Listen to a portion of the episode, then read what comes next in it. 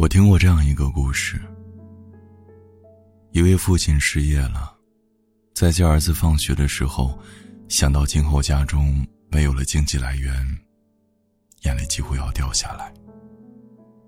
他强忍着，嘴角微微的抽搐。他不知道，八岁的儿子已经能够读懂大人的表情了。儿子看着父亲泛黄的眼眶。和上下颤动的喉结。他知道父亲在难过。于是儿子拍了拍父亲的手，说：“爸爸，你要是难过的话，就哭出来吧。我知道你不是超人，但我会陪着你的。”儿子的一句话点醒了父亲。是啊，我们都不是超人，没有三头六臂。何苦要逼迫自己呢？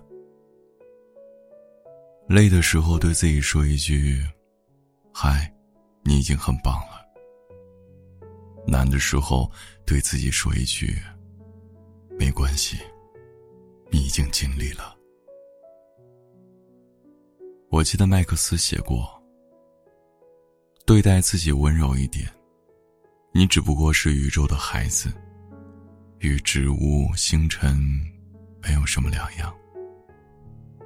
你一直懂事，就会忘记了自己需要关怀；你一直坚强，就会忘记了自己需要依靠。所以对自己好点，因为你是这个世界上最独一无二的存在。生活偶尔晴天，偶尔暴雨。晴天的时候，记得把发了霉的心情拿出来晒晒；暴雨的时候，记得把不愉快的事情丢出去冲冲。人就是这样子，好一下子，坏一下子，高兴一阵儿，痛苦一阵儿，在艰难困苦中学会了担当，在柴米油盐中学会了责任。在这个世界上，有些事情能够改变，那就努力；不能改变，那就接受。生活不会因为你弱一点就同情你，可是它曾带给你的伤疤，一定会长成你身上最坚硬的铠甲。好的、坏的，都经历过了，还有什么可畏惧的呢？人生无非两种结果：见笑了和 见笑了。累的时候停下匆忙的脚步，在假期的时候好好的放松一下，去陪陪家人，去看看风景。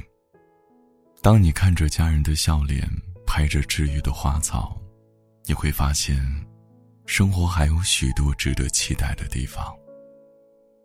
所以，及时清理心中的灰尘，才能腾出空间迎接美好。人来人往，世界喧嚣，你要记得休息一会儿，让心归零，就没有那么累了。